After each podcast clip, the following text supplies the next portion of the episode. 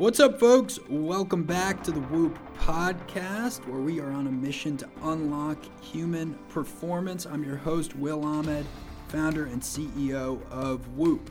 On this week's episode, Whoop VP of Performance Science, Kristen Holmes, is joined by Dr. Andy Galpin. Dr. Galpin is a professor of kinesiology at California State University, Fullerton, and an expert in exercise science. He is also the director of the Center for Sport Performance at CSU Fullerton, where he conducts kinesiology and human performance research. Kristen and Dr. Galpin will discuss how to get started on a strength program. Spoiler form can have a much greater impact, and it's not always about the bigger muscles. How to train differently based on desired results. Five key areas here skill, speed, power, muscle strength the differences in training for longevity and human performance. They get into nutrition, sleep, the actual workout itself, how Andy works with his athletes, creating specific plans for superstars, and recovery tips how best to stay injury free. If you're new to Whoop, you can use the code WILL, W I L L. When you're checking out, get a $60 credit on Whoop accessories. That's for new bands, battery packs, and more. That is join.whoop.com. If you have a question want to answered on the podcast, email us podcast at whoop.com or call us 508 443 4952. Without further ado, here are Kristen Holmes and Dr. Andy Galpin. Today I'm joined by exercise scientist and absolute expert in all things human performance, Dr. Andy Galpin. Dr. Galpin is a professor of kinesiology at California State University, Fullerton, where he also conducts human performance research as the director of the Center for Sports Performance alongside Dr. Galpin's teaching and research at Cal State Fullerton. He is a strength coach for numerous professional athletes, including NBA All Stars, MLB MVPs, Olympic medalists, Hall of Famers from multiple sports, NFL Pro Bowlers, and more. Andy, a very warm welcome to the Whoop podcast. No, man, quite an introduction. Thank you. I'm excited to be here. Yeah, we, we can't wait to, to to chat today. We'd you know I'd love to tackle the science behind resistance training, of course, and and um and, and actually dig in a little bit on on how wearables have really struggled to measure muscular load, so some of the limitations around that.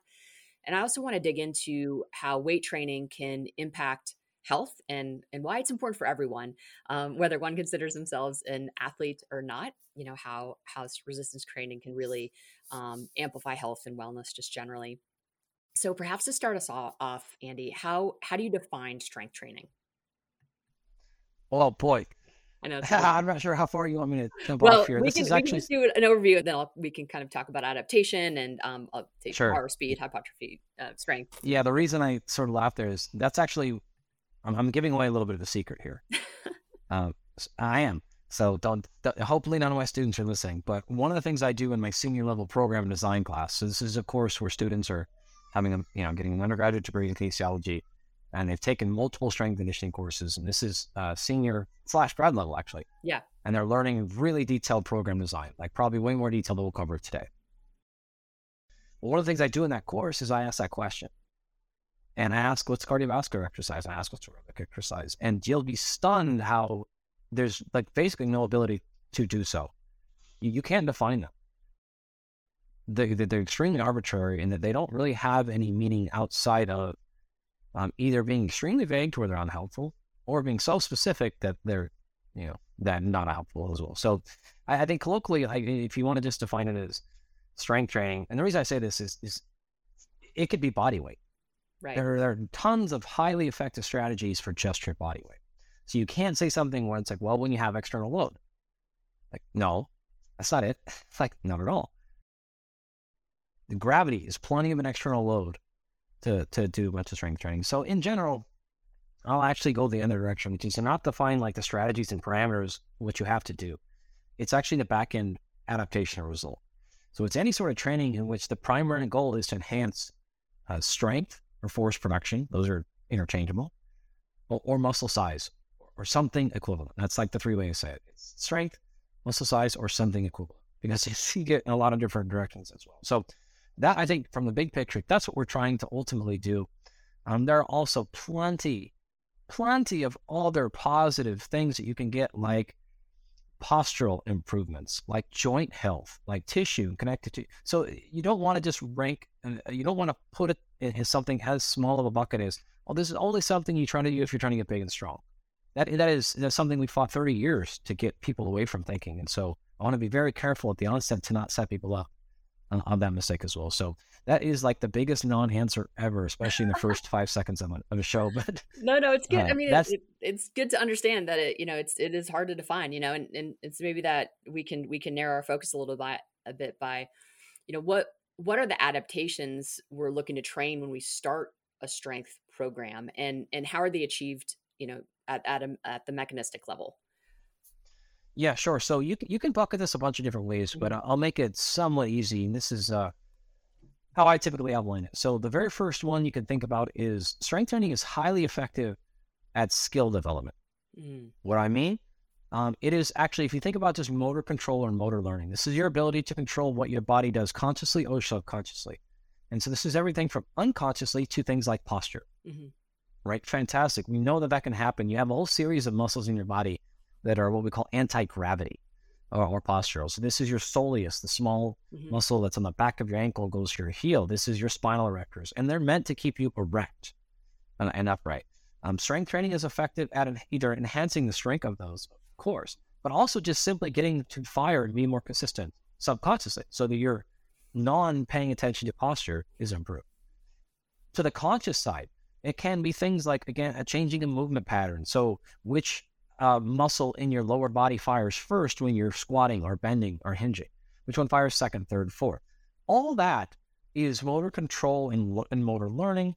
It is, of course, transfers to skill. So your, you know, your, your golf swing, your, um, you know, throwing of a javelin, any of these things are there. So I call that all skill development, which is simply teaching your body to move in a certain way or not move a certain way, both conscious and unconscious frankly, that alone is worth an entire series of discussion. Yeah. But I'll just I'll just capture that. And again, that's my way to acknowledge right out the gate. Strength training is not just about bigger muscles of stronger performance. It is about health.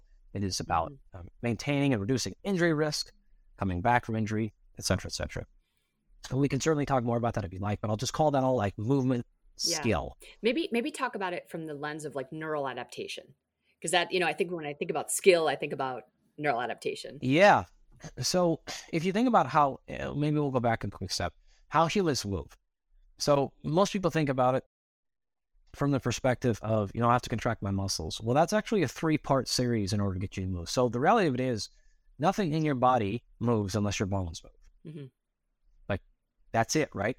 All the only reason you have muscle for the most part in this context is to help bones move, right? Or not move hold them stable so that another part of the bone can move, right? So, so what we're really trying to do is move bone. In order to do that, it's a three parts thing. Part one is there has to be some sort of signal. And this is the nervous system, right? This starts off the central nervous system. This is either your brain stem or your spinal cord. And this could even be the uh, different parts of your brain, whether this is an active movement, like you're trying to reach up and touch the camera intentionally, or you know, you're, you know, just reacting something hits your shoulder and you flinch, like those are going to happen at different parts, but they're all in the central nervous system, which is a brain, brain stem, and spinal cord. Then you have the peripheral nervous system. And this is where they extend out from that central nervous system out to the end of the tip of the muscle. So this is, you know, the, the, the nerve ending that's going from the middle of your spine all the way to the tip of your finger. All that colloquially put together, we'll just call that the nervous system. So to not differentiate too much neuroscience right now, um, some signal has to come, again, whether it is reactive to nature, whether it is conscious, a somatic, and you're trying to control position. Step one, nervous system. Step two, then the nervous system has to tell muscle to contract. And so then the muscle has to, you know, cause its contraction.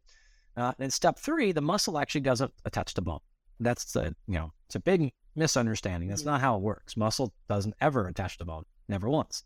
It all comes together. In fact, all of your muscles are made up of millions and millions and millions and billions, in fact, of individual muscle fibers. Each muscle fiber has something wrapping around it that we call connective tissue. Those all bundled together, those are all wrapped around with more connective tissue.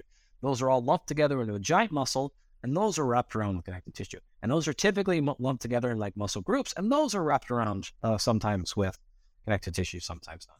But regardless, all that stuff comes together and fuses into uh, things like tendons and ligaments in this particular case. Um, we're trying to attach to bone. So if you think about something like the quadriceps, So you have the quadriceps is four muscles on your thigh, right? That's why we call it the Mhm. quad. Each one of them has their own wrapping, and they all come together at one point in the bottom or the front of your knee, rather, and they connect and form one particular thing that we call your patella. That patella crosses over the front of your kneecap and uh, inserts into the front of your shin bone. So when you squeeze your quad, it pulls across the kneecap and pulls the front of your of your tibia up and extends your, your leg forward. Right. So that piece, connective tissue piece, whether that's in the muscle cell or coming together to make those tendons, is what is required to actually move human body. So to really get back to your question now, we have three posi- three major players that have to be functioning correctly to move correctly. The nervous system, the skeletal muscle contraction, and then the connective tissue all have to happen there. Um, and this is why, again, we can either a neural change, like motor control. This is motor learning. This is why I call that like a motor units or the functional units of contract muscle. And so we just teach it, hey, fire this quad muscle a little bit before that quad muscle next time. Or in fact, fire the quad a little bit slower and let the hamstring go first, or whatever it is, right? So it could be within a muscle group, um, it could be within motor units in the individual muscle, or it could be just sequencing. So most people don't realize that uh, when you do something like a bicep curl, so when your bicep muscles are curling, your triceps, which are behind your elbow, are actually contracting as well. Mhm. And so if they both contract equally, nothing moves because the front and the back are contracting, right? And so one of the major adaptations that we that we know happens with strength training is you learn to turn your tricep off more effectively. And so you're you're able to quote unquote contract your bicep better, move it faster and more force, not because the bicep got any better. You just stop the thing that's behind it from you know holding it back. And Mhm. so you can imagine having like a um, a tug of war and two sides pulling in the opposite direction, and then you just learn to have one side stop, and that's going to make the other side go faster. Um, so that is one of them. There is so there's sequencing things. There are firing rates. So the rate at which the individual neurons can fire Mhm. um, can be can be sequenced properly. Um, there's a whole host of, of neuroanatomy I actually walk you through. Neuromuscular junction, anything that happens in there between the acetylcholine release um, to the pre and postsynaptic cleft, Mhm. uh, the ligand gates, receptor sodium channels, all the way into the sarcoplasmic reticulum to the individual calcium sensitivity of the myosin. Like all this neuroanatomy, c- uh, microanatomy rather, I could go into on the nervous and the muscular side. All of those things adapt, and this is what allows things like more strength and force production and speed, independent of size Right. Right? So you can get stronger and produce more force without getting any bigger muscle, hmm although those are highly related, with any of these neural or muscular adaptations. The same thing can happen with connective tissue. So improvements in the connective tissue side don't necessarily mean more muscle size, but would absolutely mean more uh, force production hmm there. So we have a whole cascade of ways we can move better, we can move faster, we can move more effectively, all the way from the individual nerve filing to the individual muscle fiber to which muscle we fire in what sequence and, and, and what timing wise to uh, the angle in which the muscle is oriented to the bone.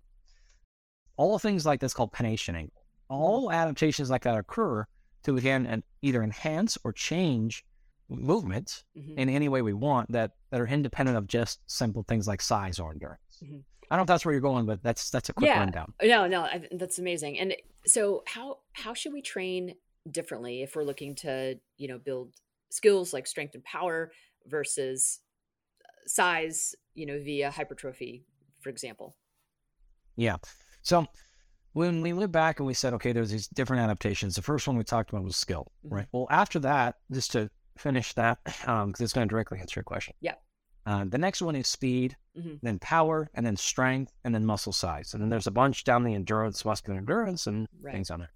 And so the reason I do those in those order is because uh, really you don't want to think about these things as hard cuts. You want to think about these as very blended, uh, overlapping adaptations. Mhm. And I mean that to say, if you were to get better at skill, you're probably going to move faster. That alone. I don't Right. actually need to improve the top end velocity capability of my muscle fibers for me to move faster as a human. Uh, if you look at like the track world, uh, look at um, what Stu and, and Dan have done at Altis, right? Mhm. You're going to hear them talk about things like you need to have a good rhythm. Like what? Like why do I if I'm a, if I'm a hundred meter sprinter, what the hell does rhythm have? And then you get around those folks and you're like, oh, Oh yeah. it- that's everything, right? Like, and any athlete is like, oh yeah, especially if you try to get faster, you know exactly what I mean when I just say that. Um, so just the fact that you got better, more skilled, you probably move faster. But if you get more skilled, that will have zero bearing on your physical size, Mm, like hypertrophy. Like it's Yeah. not related. And so hypertrophy is at the end end of that spectrum because if you flag those two things, they're not going to do the same thing as if you add more muscle size. That is not going to change how you move, at- like at all. Mm. There's just no relationship there whatsoever. But there's a relationship between the first one and the second one, skill. right. And then if you go from speed to power, what you realize is power is simply speed multiplied by strength. hmm And so if you improve speed, you for sure have improved power. There's Mhm. just no way around it. hmm But they're also not the exact same thing. Mm. So once you go from power to strength, we see again, obviously I just gave you that formula. So you know clearly there's that relationship. Right. But just because you got stronger doesn't necessarily mean you got that much faster. Right. All right. And also, just because you got stronger, there's a skill component there. If you get more skill, especially if you look at like powerlifters or weightlifters, there is a lot to improve in force production by just sequencing properly and moving the right positions, right? But it's not as related to the first. So we start to like lose some overlap there, but there's still a heavy overlap. hmm If we go to the last one here, which is hypertrophy, uh, there is a huge, huge overlap between size and strength.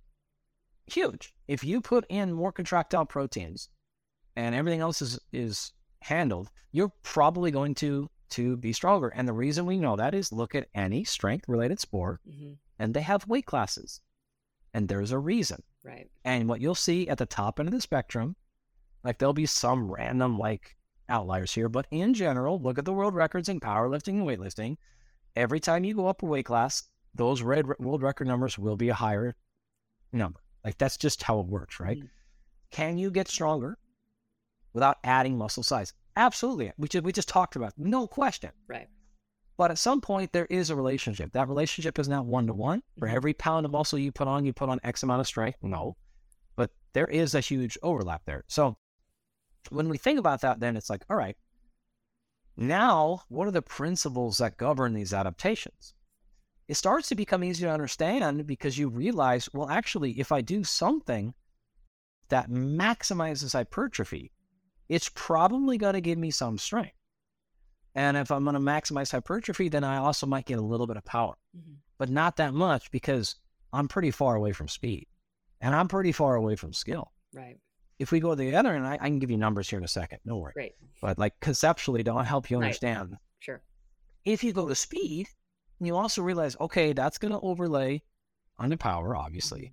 That's going to overlay a little bit of strength because strength is force production, and force production is your mass multiplied by acceleration. Mhm. So there is a, if I'm trying to lift a weight and I can go faster, like that, that's going to help. But Mhm. but it's not a great relationship there, and you can see the relationship then to hypertrophy starts to really fall off. And so if you just land in strength training, like in the quote unquote like pure strength training, Right. you're gonna get some obviously maximizing strength. You're Yeah. gonna get some muscle gain and you're gonna get some power Mm-hmm. potential gain. And so everything we're about to describe, I'll get again, I will give you numbers here in a second. Um, I do realize it is not a hard cut. It's not a hard cut at all. In fact, one of the things that we talked about a lot is understanding how you can get multiple adaptations um, out of the same sort of training or close, and that saves you a lot of time, right? You can be super efficient, and if you understand exactly what you're doing programming, or you work with a, a coach that does, you can actually get multiple adaptations in the same training phase or block or whatever, however you're breaking it down. Yeah. Um, if you're very specific and understand these rules of crossover, is what I call them. So uh, that's the big picture. Where would you like to go next? I love that. Maybe if we could hit, so we, you know, a lot of folks on our platform, and, and I think many of our listeners are, um, you know, after health or after longevity. Um, maybe just talk about how to maximize that. So rep range, proximity failure, volume, like what, how would you, I think, advise, you know, what would be the programming that you would, you would advise if we're really after health and longevity? And then maybe how does that differentiate from performance? You know, I mean, now, you know, when I think about my Olympic career, like I, I was training very different as an Olympic level athlete versus now where I'm really trying to live as long as possible with uh, you know a highest quality of life. So um, maybe just kind of talk about the the differences between that and um, and you know get as specific as, as you want in terms of like uh, really being really prescriptive. So if i'm a listener you know i want to be able to take away you know how do i if i'm i'm trying to really increase performance levels and i know there's a lot of variation a field sport versus a court sport versus a pool like there's lots of different types of training within that um you know within the different sports but if we think about it from a high level you know how does that differentiate from just the health and longevity bucket sure what sport did you play field hockey and I and field hockey. For, yeah, for uh, yeah for the national team, and then I played uh, basketball and field hockey in college at um, at University of Iowa. Oh, nice, cool, right on, yeah, awesome. so you get this stuff. This is easy money for you. Oh, love well, yes. I, I'm right, cool. physiologist, so, so yeah, I spent a lot of time in this, in this right. world for sure. Great, awesome. I didn't know that. That's amazing. So makes sense. Mhm. Um, okay, couple of caveats. One, this is just foundational pieces. All right. So if you're if you're gonna go back and and and I'm saying this to the listener, if you're going back and you have a strength coach or a trainer and they're doing something different than what I'm saying, don't please don't fire them. they they may be they may be totally right. Like this is not the like only way to ever do it. This is friends, this is like foundational pieces. They work for a reason. Mhm. They're very, very effective, but there are more advanced techniques. Mhm. So if you have a coach you can work with or something, you know, please. I, I got I get so many of these after Huberman. It's like, thanks, bro. You cost me my job. Like I'm doing this. I'm like, that's really good. Actually, like, I know. all right, sorry. Like, well, but, but there is Don't- don't go do that. It is important to know that I think you mentioned the word foundation, and I think that's really important because you can layer inefficiency on top of inefficiency and get nowhere fast. You know, so I think this foundation Totally. actually is really, really important. And to the degree that we can educate folks, you know, you're at the tip of the spear, Dr. Galpin, in terms of like your understanding and the frameworks that you've built and your success with athletes. So I think you know we should be pricking up our ears right now and and paying attention and ensuring that we are actually creating a foundation that enables us to meet whatever our goal is. So correct. Yeah. There's that saying, something that people say Picasso said or Einstein, or, you know, just pick a famous person and say that they said. I don't know. Yeah. But it's something to the effect of learn the rules like a master so you can break them like an artist. yeah, Cool. That's totally true. I love that. Yeah, and that's where the individual variability comes in, and you know, like everyone's situation is there's lots of different context and nuance for each person. Yep. But but again, there So- are principles, and and that's what Totally. we want to make so sure everything. I'm about to tell you, I have broken and do break, and will probably break today in my next athlete. Okay, so please acknowledge that. Now we have a handful of variables, and these are what we call the modifiable variables. They're called that because if you modify them or change them, then they change or modify the outcome Mhm. or the adaptation. Um, so you can think about this as there's this wonderful acronym called COVAVERT. Um, of course, I spent, you know, like 15 hours or something on on our series with Andrew Huberman going over this stuff. So if you want a lot more detail, go there. We don't Yeah. have that kind of time today, right, I believe. right. No, No? no. Okay, great. So I'm going to cut some corners. Yeah, okay. Um, I also have a billion free YouTube videos up that just walks you through all these things and Amazing. graphics and all that stuff. So you guys can all go there and check that out. So if I skip something you don't get there, you have other resources to get all the answers you want, all totally free. No Amazing. subscriptions or anything needed. Amazing. All right. So uh, with these modifiable variables, it, this is called COVAVERT. Right. The exercise scientists were great at coming up with cool acronyms. All sorts of acronyms. That stands for choice, which refers to the choice of the exercise. In other words, to frame this properly, the exercise you choose won't change the adaptation. So just because you do box jumps Mhm. doesn't mean you're going to get powerful, right? You have to actually do them powerfully. Just because you do squats, you're not going to get bigger legs. You have to do it in the hypertrophy style, right? Mhm. But the exercise you choose is the first variable that will modify things like which muscles are being activated, which sequence is being activated, what mo- movement pattern, what range of motion you're in. Mhm. So, one thing, the first thing I want to think about is what exercise am I choosing? Covover, right? Co, C, O. Next one is O for order, which is what order am I doing them? Am I doing squats first, then lunges, and then am I doing sprinting, and then am I going for a long swim? What am I doing? The order in which you when you manipulate these exercises will influence the outcome you get. Mhm. Um, choice, order, volume. Mhm. The this is reps times sets. So this is how many reps you're doing, how many sets are you totally doing. Um, this is going to directly influence adaptation now, and I'll talk about that in a second. Intensity, which is a percentage of your one rep max or if you're doing like cardiovascular or endurance exercise, you can think about this as percentage of your VO2 max or Mm-hmm. percentage of your max heart rate. Um, if you're doing true speed work, then you might want to think of this as like percentage of max velocity, and intensity won't really work there. Mhm. But for the most part, if you just like foundation level, just think about this as like percentage of my one rep max. What's the maximum amount I can lift one time, and then what percentage is that? So if my maximum bench press is 100 pounds and I'm lifting 70, I'm at 70% intensity. Just to keep it easy, right? You can get more complicated, but you get it. Yep. So choice, order, volume, um, intensity, frequency is F. So this is how many days per week am I doing this? One time a week, three times a week, 10 days a week. Um, so choice, code word, choice, order, volume, intensity, frequency.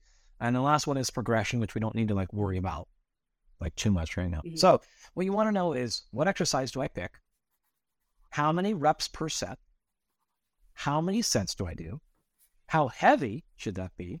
How often per week? And then the last one here that really matters is rest, which is your rest intervals. How long do I rest in between sets and reps? And things like that. It's not days, Mhm. that's frequency, right? Yep.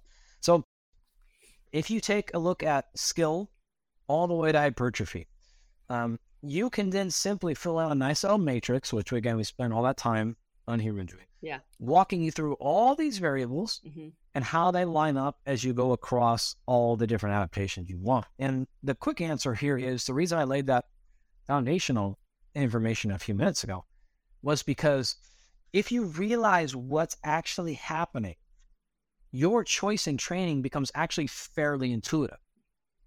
Here's what I mean. We talked about speed. Speed is something you have to do. Yeah. Underlying all these things is specificity wins. Don't overthink it, friends. Specificity wins. If we were playing, hot, uh, you played, you said you played basketball, right, in Iowa? If we were playing basketball and coach said, we have got to get better at shooting layups with our left hand, the most specific thing and most effective thing you can ever, ever do is shoot layups with your left hand. There's, there's nothing that beats specificity.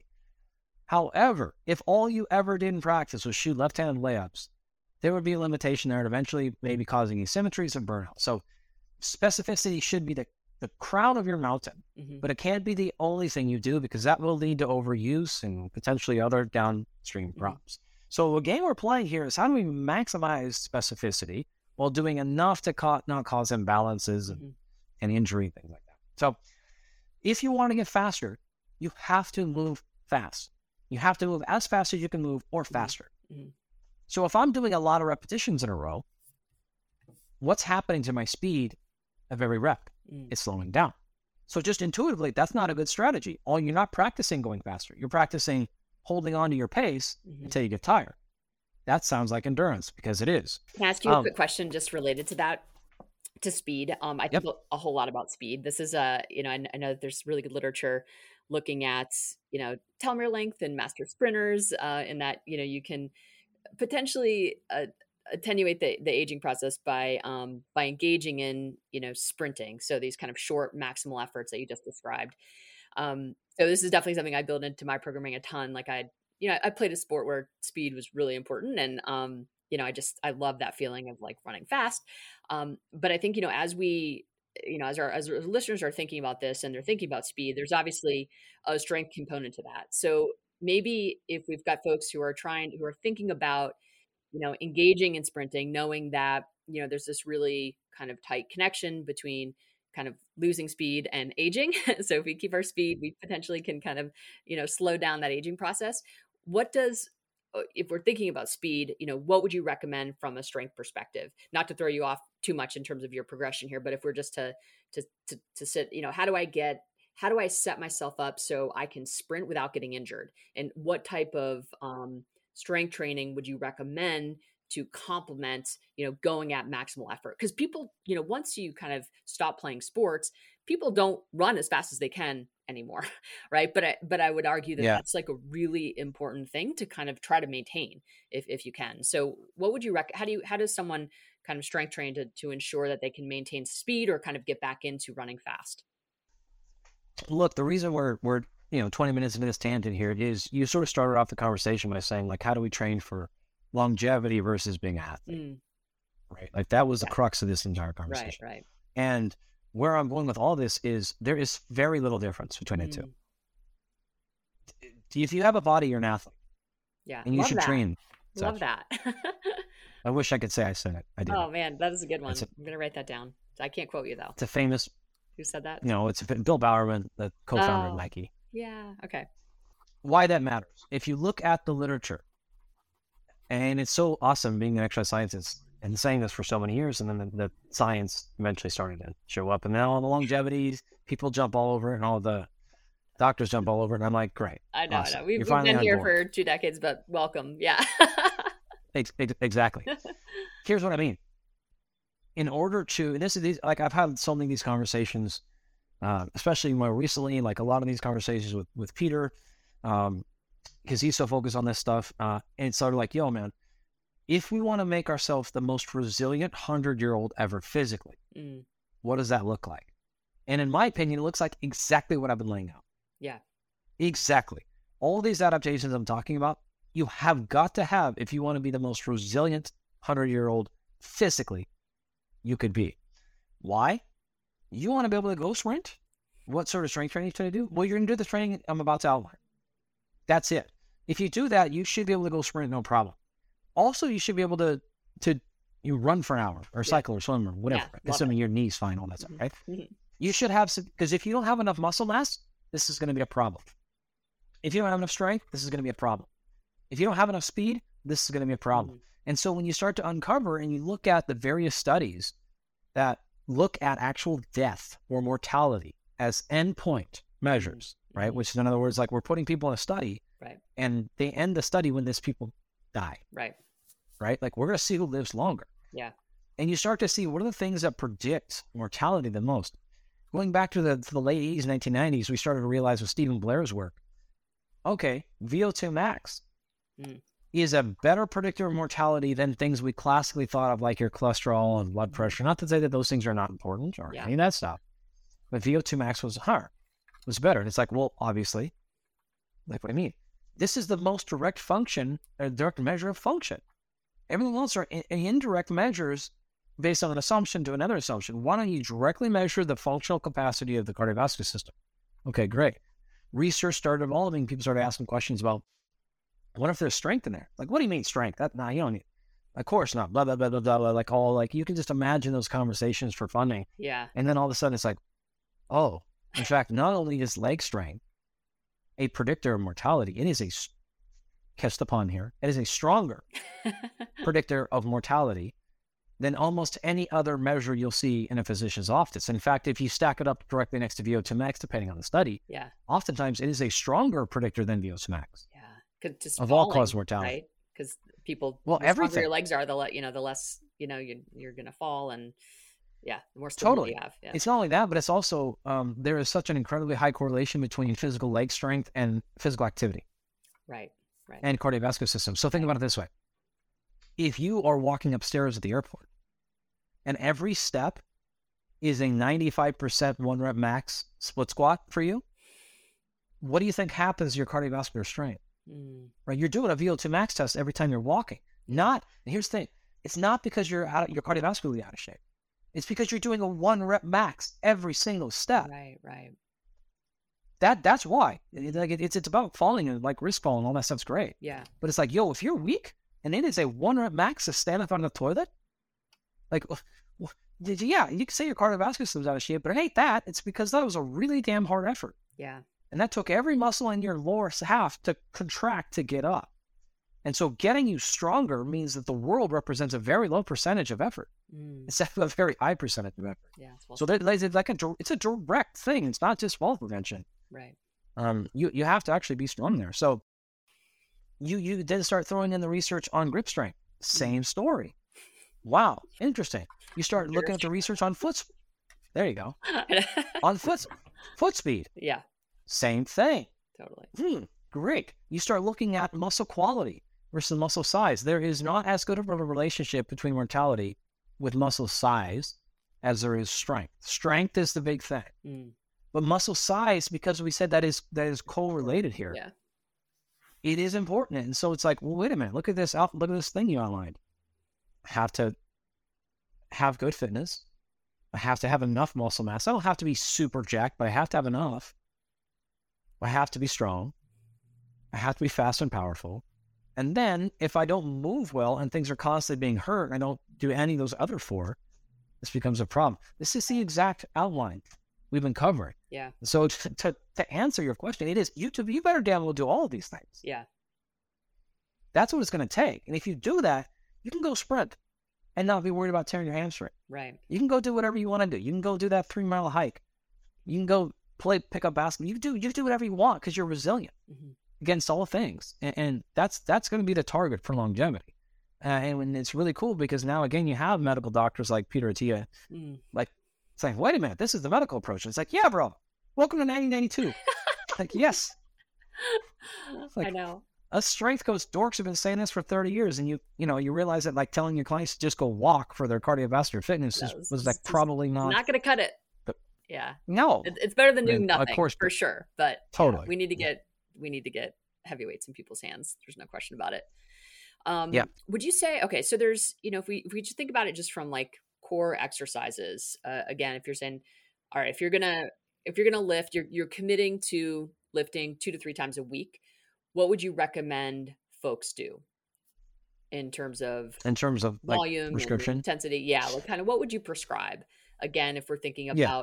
I want to be able to like go run in the yard with my kids. I want to go, you know, play a pickup game basketball. I want to get on the tennis court, and I want to do these things and not injure myself. You know, how do I set myself up from a strength perspective to just, you know, kind of get, you know, what's the MVP um, in terms of like, Yeah. you know, the what do I need to get the most viable kind of, you know, lower, lowest level Yeah. to get me to where I need to be. Great. So this is not easy because of all the stuff we've covered. Number one, Yeah. you want to stay injury free. You have to train your connective tissue to absorb and produce force. Period. Right. Right? If you don't do that, you're going to step on that basketball court. The first time you take a little jump and land, your Achilles is going to say, well, we haven't done this eccentric strain Mhm. stretch at this speed in a long time. Goodbye.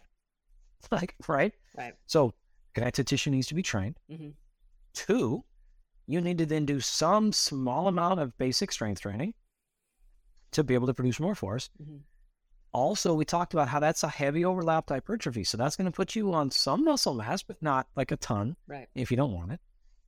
You do those things and, and you're pretty much set. You Mhm. can go do whatever you'd like to do, right? So what's this look like? Two or three days a week. You're going to do mostly full body workouts. You don't need to worry about doing your classic bodybuilder Mhm. muscle group splits. So don't do shoulders today and quads tomorrow and like be in the gym for like I love that stuff right for hypertrophy, highly effective, but for this model you outlined, you don't need to do that. Okay. So you want to generally focus on bigger movements. Mhm. Um, so this is the lower body and the upper body. We tend to think about things in a couple of movement planes. So hinging, Mhm. um, or like like bending over. This is what they are. So when you're lengthening kind of the muscle, and then you want to think about um, pressing. So this is pushing things away from you. So the upper body, there's pressing overhead, Mhm. and there's pulling down overhead like a like a pull up. Mhm. There's horizontal pressing, you're pushing things away from you like a bench press, and then there's horizontal pulling, so like a bent row pulling things to you, and then some sort of thing. So uh, you want to do some of these that are what we call bilateral. So a bench press on a on a, on a barbell. So both arms are bilateral, so both sides are moving at the same time. You want to do some of these unilateral, which means maybe like a one arm, Mhm. uh, one dumbbell press, and then the other arm, right? So this is symmetries and things like that. Do that for the upper body and the lower body. So you do maybe one squatting movement. Maybe this is a goblet squat. You hold the dumbbell in front of your chest and you squat down. All right. And that's bilateral lower body. And then maybe you do one bilateral lower body hinge. Maybe like a kettlebell swing Mhm. maybe an RDL. Great. Then maybe you pick one movement that is unilateral or um, uh, there's different ways to describe it. Let's call it unilateral. Mhm. And so maybe this is like a, a lunge or a split squat or a step up or something like that. Mhm. Okay. And exercise science dorks don't freak out. I'll just call those unilateral. Okay. uh, but where the both legs aren't in the same spot at the same same time, right? Great. So those are three exercises you just did for your lower body, and then maybe you do again one or two for the upper body. You do a, a, a dumbbell bent row, and then you do an overhead press with dumbbell, something like that. Okay. You do that. That's five exercises. Um, before that, you do one or two exercises for speed and eccentric landing. So maybe this is, you know, a couple of box jumps. Mhm. Maybe this is stepping off of a box and landing. Maybe it's just vertical jumps. Maybe it's broad jumps. That's fine. Do a few broad jumps. Just get the body lower, uh, used to lowering, things like that. Easy. So if you were to spend a couple of minutes doing, you know, three or four repetitions, and you do three or four sets of these broad jumps, you get warmed up. This is after your warm up, by the way, and you jump as far as you can, kind of walk back, jump as far as you can, walk back, and you do three of those. You take a little break, and maybe you do like a shoulder stretch or work on that that neck thing your physical therapist wanted you to work on or whatever. and then you come back and you do another set of three jumps. You do three sets of that. Then you go on and you do your your goblet squat, and while you're resting, you know, same thing. You do three to five reps. Uh, while you're resting from your goblet squat, you do your overhead pressing, and you kind of go back and forth between those two, three or four sets, three or four reps each, maybe a little, maybe maybe five, six, eight reps. Anything between like this three to ten rep range is going to be this combination of like strength and hypertrophy, right? Great, three to four sets each, And how, and then you do your hard, other leg how hard should that feel to folks? You know, if they're if they're not used to, they don't know their Walmart max, or just kind of picking up weight and feel like, okay, this feels heavy. Like, yeah, yeah. I think I think the way to think about this is what we use called uh, reps in reserve, and so this is like if if the maximum you could do in a set is ten at that weight, Mhm. maybe do eight. So you should finish your set thinking like this is really hard, Mhm. really hard. I probably could do one or two more, but that would be absolutely it. right, There's no way, and maybe like even on the second one, I'm gonna, I can maybe do it, but I'm gonna lose a lot of technique. My back's gonna round, my foot's gonna get out of position, my elbow's gonna flare up. yeah, Whatever. stop. Totally. Yeah. And then you finish all that stuff, um, and then you could do a couple of isolation exercises if you want. So if you really want to get your biceps, great. You want to go do some calf raises, you have a body part, great. Now you, you could go over the exact sets and reps, but in this particular case for this person, what you want to think about is starting off extremely conservatively, and then progressing over time. And this is the key because that question you asked about how heavy, it's gonna figure itself out. Right, It won't. You just don't worry about it week one. Don't worry about it week two. Start lower than you think. Jot down how many reps you did, how much rest you took, how much weight you used, and next time, go a little bit heavier. Five percent each week. Sometimes that's five pounds. Sometimes that's one pound. Sometimes that's fifty pounds. Right? There's five percent or so each week in load. Give it three or four, five or six weeks, and you're gonna start to figure out like, whoa, that was way too big of a jump. I couldn't do that. I can get to there. Uh, it won't take you very long. I mean, I could give you like the textbook numbers, but Mhm. it is really just comes down to fundamentally that. Because the biggest thing um, in this realm to continuing adaptations is what we call progressive overload. Mhm. It's not necessarily the weight and the reps. That stuff doesn't matter as much. What matters is you are progressing Mhm. most weeks. Doesn't have to be every single week, but you can't do the same workout. You can't do the same reps, same set, same weight every single week for years on end. It's it, you're, you're not going to get any adaptations. So you have to continue to introduce stress. progressing in terms of either volume or weight. You or can both. progress in any any of the variables I talked about. That's good, right? Any of them can be progressed. It can be exercise choice. hmm So you can modify and you can go from a goblet squat to a barbell squat, hmm and you can progress intensity or complexity. Right. right? Anything like that. You can you can reduce your rest intervals. hmm Same exact workout, same rep, same set, same weight. Mhm.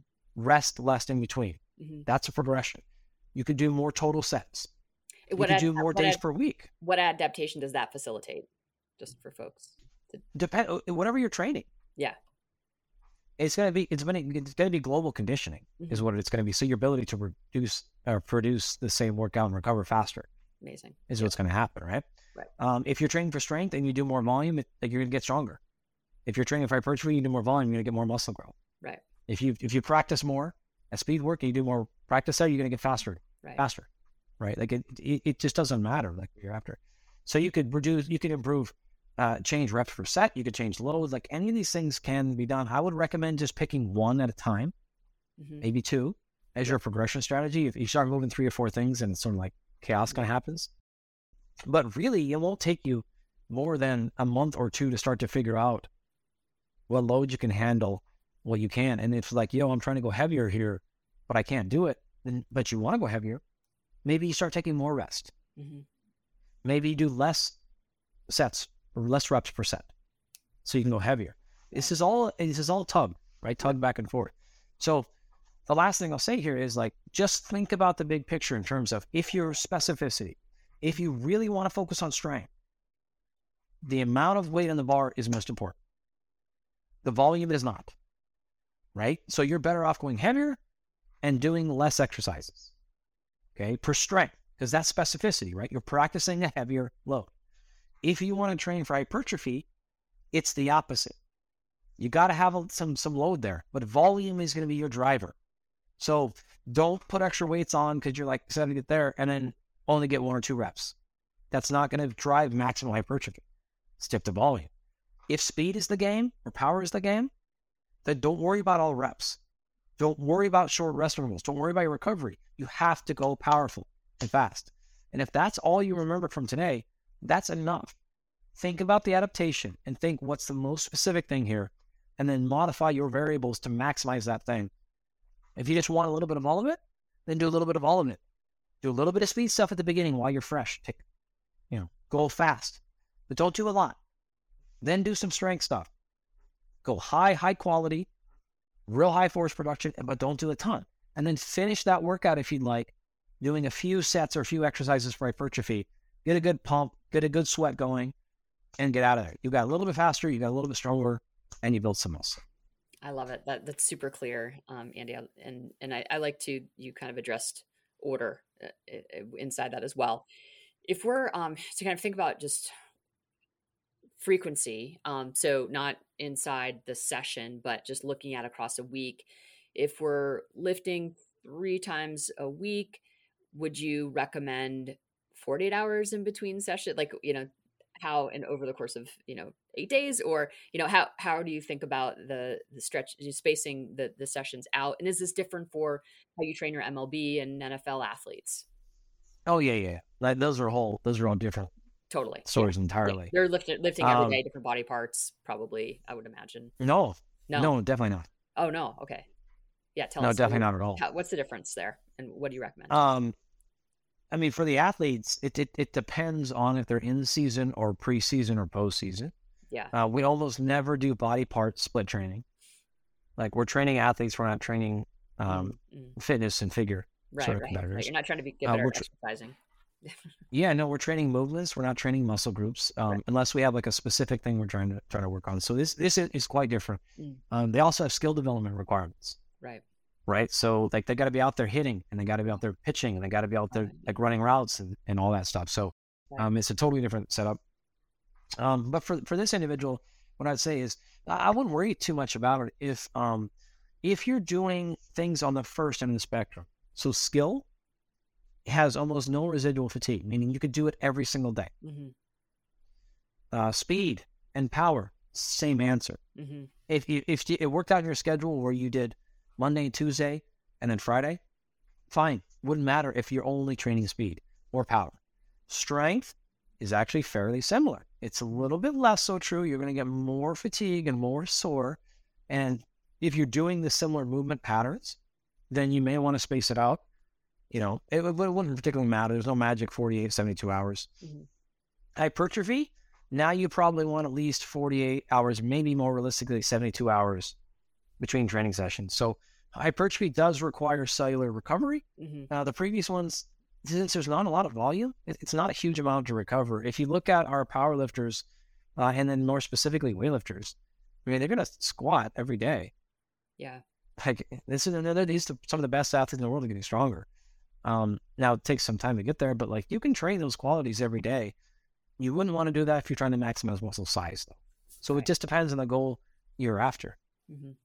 So muscle size, how much time do you recommend kind of in between session? You know, again, 48 to 72 hours is, is okay. probably the session for that muscle group. Gotcha. Right. Like right. for that muscle, right? You so if you just lift every day, obviously, totally change yeah. the body.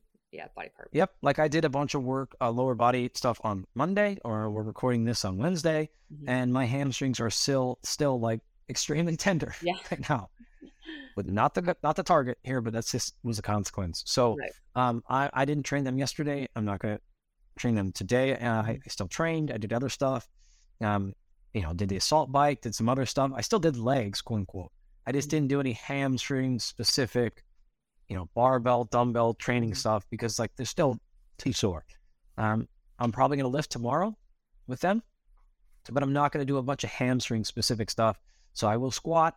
I'll do some leg presses. I'll do some other things, but I'm not going to do hamstring curls tomorrow. Probably. If I do, it'll be very light just to like move. Because I the reality is I overshot it Monday. It's like, oops, all right, shit. Like this is going to cost me some time. So I got to pull back a little bit. Yeah. And what do you do to kind of help accelerate recovery? Are there any specific modalities that you found to be really useful after a super hard day? Or, you know, if you are just that kind of person you want to train every day, are there things that you can do to kind of help facilitate that? Yeah, totally. Uh, if you want to exercise every day, you can. Just you just have to set your program up appropriately, Mhm. which is no problem whatsoever. I mean, I'm generally going to be trying to exercise every day. Yeah. It obviously doesn't happen, but like that's the target because you don't know the next day's guaranteed. So like if you have Totally. a chance, go do something, right? Like hashtag children, Mhm. right? Like plans. Yeah. So take your chance. When you get your chance, you, you Little buggers get in the way. Worse. in in Yeah. the best way. travel and plane flights get delayed, just all kinds of stuff, you know, Yeah. things like that. So, um, the way that you want to kind of think about this is, uh, you want to set it up for you know as frequently as you can. Um, it, you if you get extremely sore, then this becomes a problem because now you're going to miss three or four or five days. So on the, on the on the question of soreness, not that you asked that, but just this is going to fold in here. Um, you don't want to maximize your soreness for most people because it's just going to delay training too much. And so you you also don't want to be in a position where you're never getting sore. That's probably you're probably not training hard. And so you want to feel like maybe three out of ten on the level of soreness, like the next day and the day after. Sort of like, whew, okay, like I'm a little tight there, all right, but not like, oh my god, I can't sit in the toilet. Like my oh my god, I can't sit down for three days. Like like you don't want that that's not a good spot to be in. Um so your training will enhance your recovery. So you heard me say like my hamstring was super sore yesterday. I still rode the bike a little bit. A little light physical activity is number one. Number two, of course, is sleep. In fact, this is obviously number one. Um, getting very consistent, high quality sleep and just dialing that in is is like by far the biggest, like by far, by far, by far your biggest strategy for recovery. Uh, secondly, I mean, the honest answer is all of our athletes are on extremely high precision nutrition. These are micronutrient based nutritions. We do like extensive blood work, urine, saliva, stool, a ton of physiological testing, and they're on very high precision nutrition and extremely high precision supplementation stuff. So that's all going to be dialed in. So their, their physiology is going to be cruising um, to, to get recovery. If you still need stuff on top of that, then of course we can go thermal stuff. So we can do sauna and or hot water and or ice bathing or contrast or something like that, um, which are effective for muscle soreness. Um, they're also very effective. We've done a ton of stuff with HRV on these things, and the ice in particular is outstanding at improving both acute and chronic um, heart rate recovery and global fatigue. Um, so it's very, very good for that. Yeah. We can There's do a a, a whole bunch of things. there as well that I think is really powerful for athletes. Oh, oh yeah, yeah. Yeah. For for anybody. In fact, Yeah, like I have, we have a giant list of what I call acute and chronic recovery modalities. Mhm. Uh, and so there are some where it's just like, yo, you wake up and you're just like not great today, whether that is like sore or don't feel like it or physiologically. And then there's a bunch where it's like, oh, we're gonna have to dig you out of the hole. And and those acute ones can range from everything like very specific um, beat frequencies for music. hmm So change the beat frequency and you can uh, like uh, or cadence. Um, so different types of music can get you out of that stuff. Yeah. Uh, there are brain games we can do. There are tricks. There are, are food items we can give you, and there are some more that are more geared towards like breath work hmm things like that that are either acute and chronic. So we have tons of different tricks we can pull out for the person that that we can use to enhance re- recovery. But so yeah, there's all kinds of tools that can be everything from even uh, sunlight or even in some particular cases red light therapies to things like ARPwaves and um, Marc Pros for like acute muscle soreness and just like all Yeah. kinds of different technology tricks Yeah. um, to giving them like their favorite home cooked meal, if you will. Yeah. Like- like, com- you know what I mean? Like, comfort food. Yeah. Comfort food. That's a Yeah. word. Yeah. Like it's or it's like they love Pepsi. Yeah. Pepsi. Like what? Oh yeah. Okay. Like it could, you know, it could, like the weirdest thing. Um, Right. so those are like all kinds of acute and chronic tricks. Uh, but sleep would be by far the, the biggest foundation. Yeah. Sleep and then the high precision nutrition supplementation is going to take care of the vast majority of the stuff. Yeah. Love it. You know, I just want to talk. We've been talking really globally, which is, I think, super beneficial. Is there anything specific for women that you would recommend, um, just on the strength training side? You know, different phases of the of kind of the reproductive life. You know, is there is there kind of any high level thoughts that you have um, for women specifically? You mean like sort of pre, mid, post menopause, the Yeah, differentiation, so- yeah, like so that, or you mean like of- actually within a menstrual cycle, like a thirty day window? So yeah, great question. Uh, and yeah, so I, I'd say we've talked a lot about menstrual cycle, maybe kind of getting, you know, older women, you know, on the perimenopause, Yeah. menopause track. Anything that you would recommend to kind of help um, mitigate some of the, you know, the negative impacts of of just that that transition? Yeah. So there's a there's a lot to say. Unfortunately, we're Yeah, I know. we're we're you know, really too short on time to Yes. dive into a giant question like this. Um, Yeah, there is a lot of stuff. I guess one of the things that's that pumps up really quickly, uh, just because we've been, um, my my former student Lauren Colenso Semple just published a really nice paper yesterday Wow. on, uh, like yeah, yesterday. wow. Um, I wasn't involved in the paper. It was her and other group. Um, but it is uh, the updated evidence on uh, the evidence base for changing your exercise training based on your menstrual cycle. And then so you can read more about that. That paper just came out. Um, and so it just walks you through again the state of the evidence on that, and then you can make your own decisions about changing yeah. that. that. Um, obviously, for it's totally dependent on women, right? Like this. Yeah. Some folk, some women need to take into account. Some, some. Mhm. Um, the other thing I'll, I'll throw out here again, just as like a, a quick one, is one of the things that we've dealt with in our um, our rapid health optimization and performance Mhm. company. We, we deal with a lot of women in this age range, forty to, to 60 Mhm. So we deal with a lot of peri or pre and and mid and perimenopause.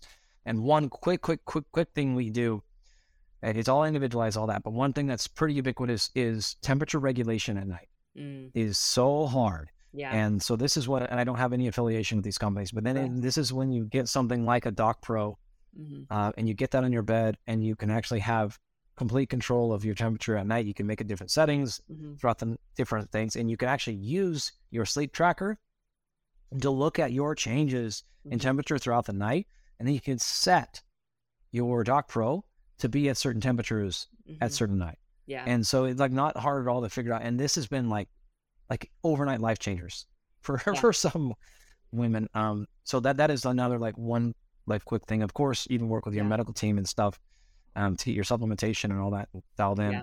But that that's one like one that like women are like some depends on what's going on, but a lot of people are like, oh my god, No, this this changed my life. yeah i mean this is and this is just you know my phd work is in circadian physiology things um and oh, uh you know! I didn't know. yes and, and one of the you know very you know one of the established principles is is just this dissociation between your sleep wake cycle and your body temperature and that's really what happens you know for Yep. for, for women and and, and, and definitely in peri- in men- perimenopause menopause you know kind of going through that temperature changes like it there's that that really clear disassociation i mean it's even people with jet lag and social jet lag and um but that's where but we feel really really crappy really really fast you know and Totally. if we can somehow get that realigned uh, you know life gets better uh, real quick so yeah Totally, that's, that's totally. such a great um, i'm so happy that you hit on that because I, I think that that is pretty actionable for most for most um, for most folks Yep. um, all right andy just to close this out uh, i appreciate your time so much um, what are your three best tips you would give someone who is looking to optimize their strength training journey Yeah, tip number one would be make sure you're focusing on that progressive overload.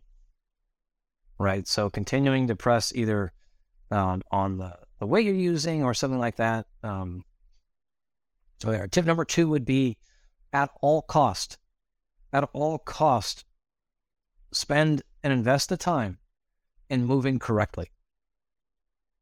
You have to move correctly, especially for this for the long haul. Uh, I, I, it's the third time I mentioned him just because we've been doing this is something Peter Attia and I have chatted about a lot. Um, he's told the story of taking a year off. He took a year off from deadlifting. Um, not because he blew out his back or anything like that, but he just like we get a little back injuries and things like that. And it just like kind of hurt a little bit for a while. And he took a year off, worked with his coach, rebuilt a lot of his mechanics and his toe and his other stuff. And a year of just doing this little stuff. And now he deadlifts constantly, no pain whatsoever, no joints nagging him anywhere. and he's going to continue run it for many, many years. And so it's just like, if you think about this from the big picture, and you're like, yo, you want to be healthy for the next 50 years. Who cares about a year? Who cares about six months, years? It's, it's an obvious answer. Um, so that would be my second biggest tip is like really invest in moving so nothing hurts. You shouldn't be 50 and have all kinds of pain. Like that's not normal. And it doesn't have to be that way. Um, the third one I would say would be is make sure you are exploring things outside of the barbell and dumbbell. This is all of our attention, this is all of our focus, but you are not going to probably be in your best position if all you do is sit on machines or use dumbbells and squats. Right? There's so much to human movement.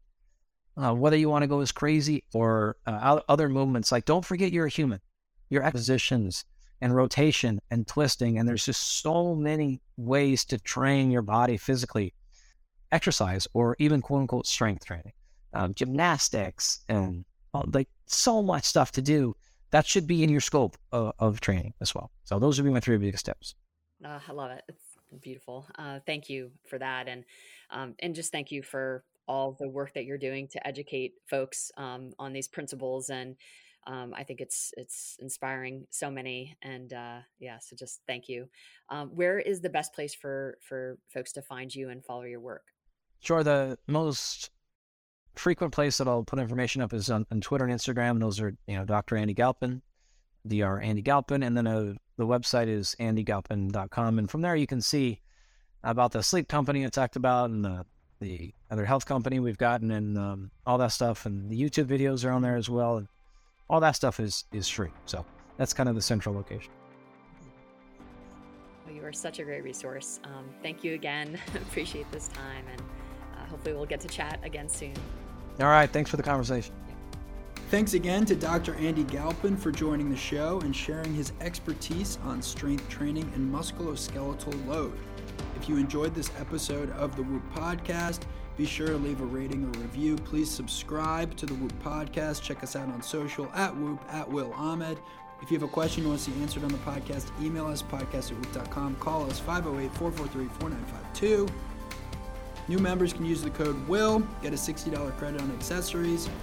And that's a wrap, folks. Thank you all for listening. We'll catch you next week on the Whoop Podcast. Stay healthy and stay in the.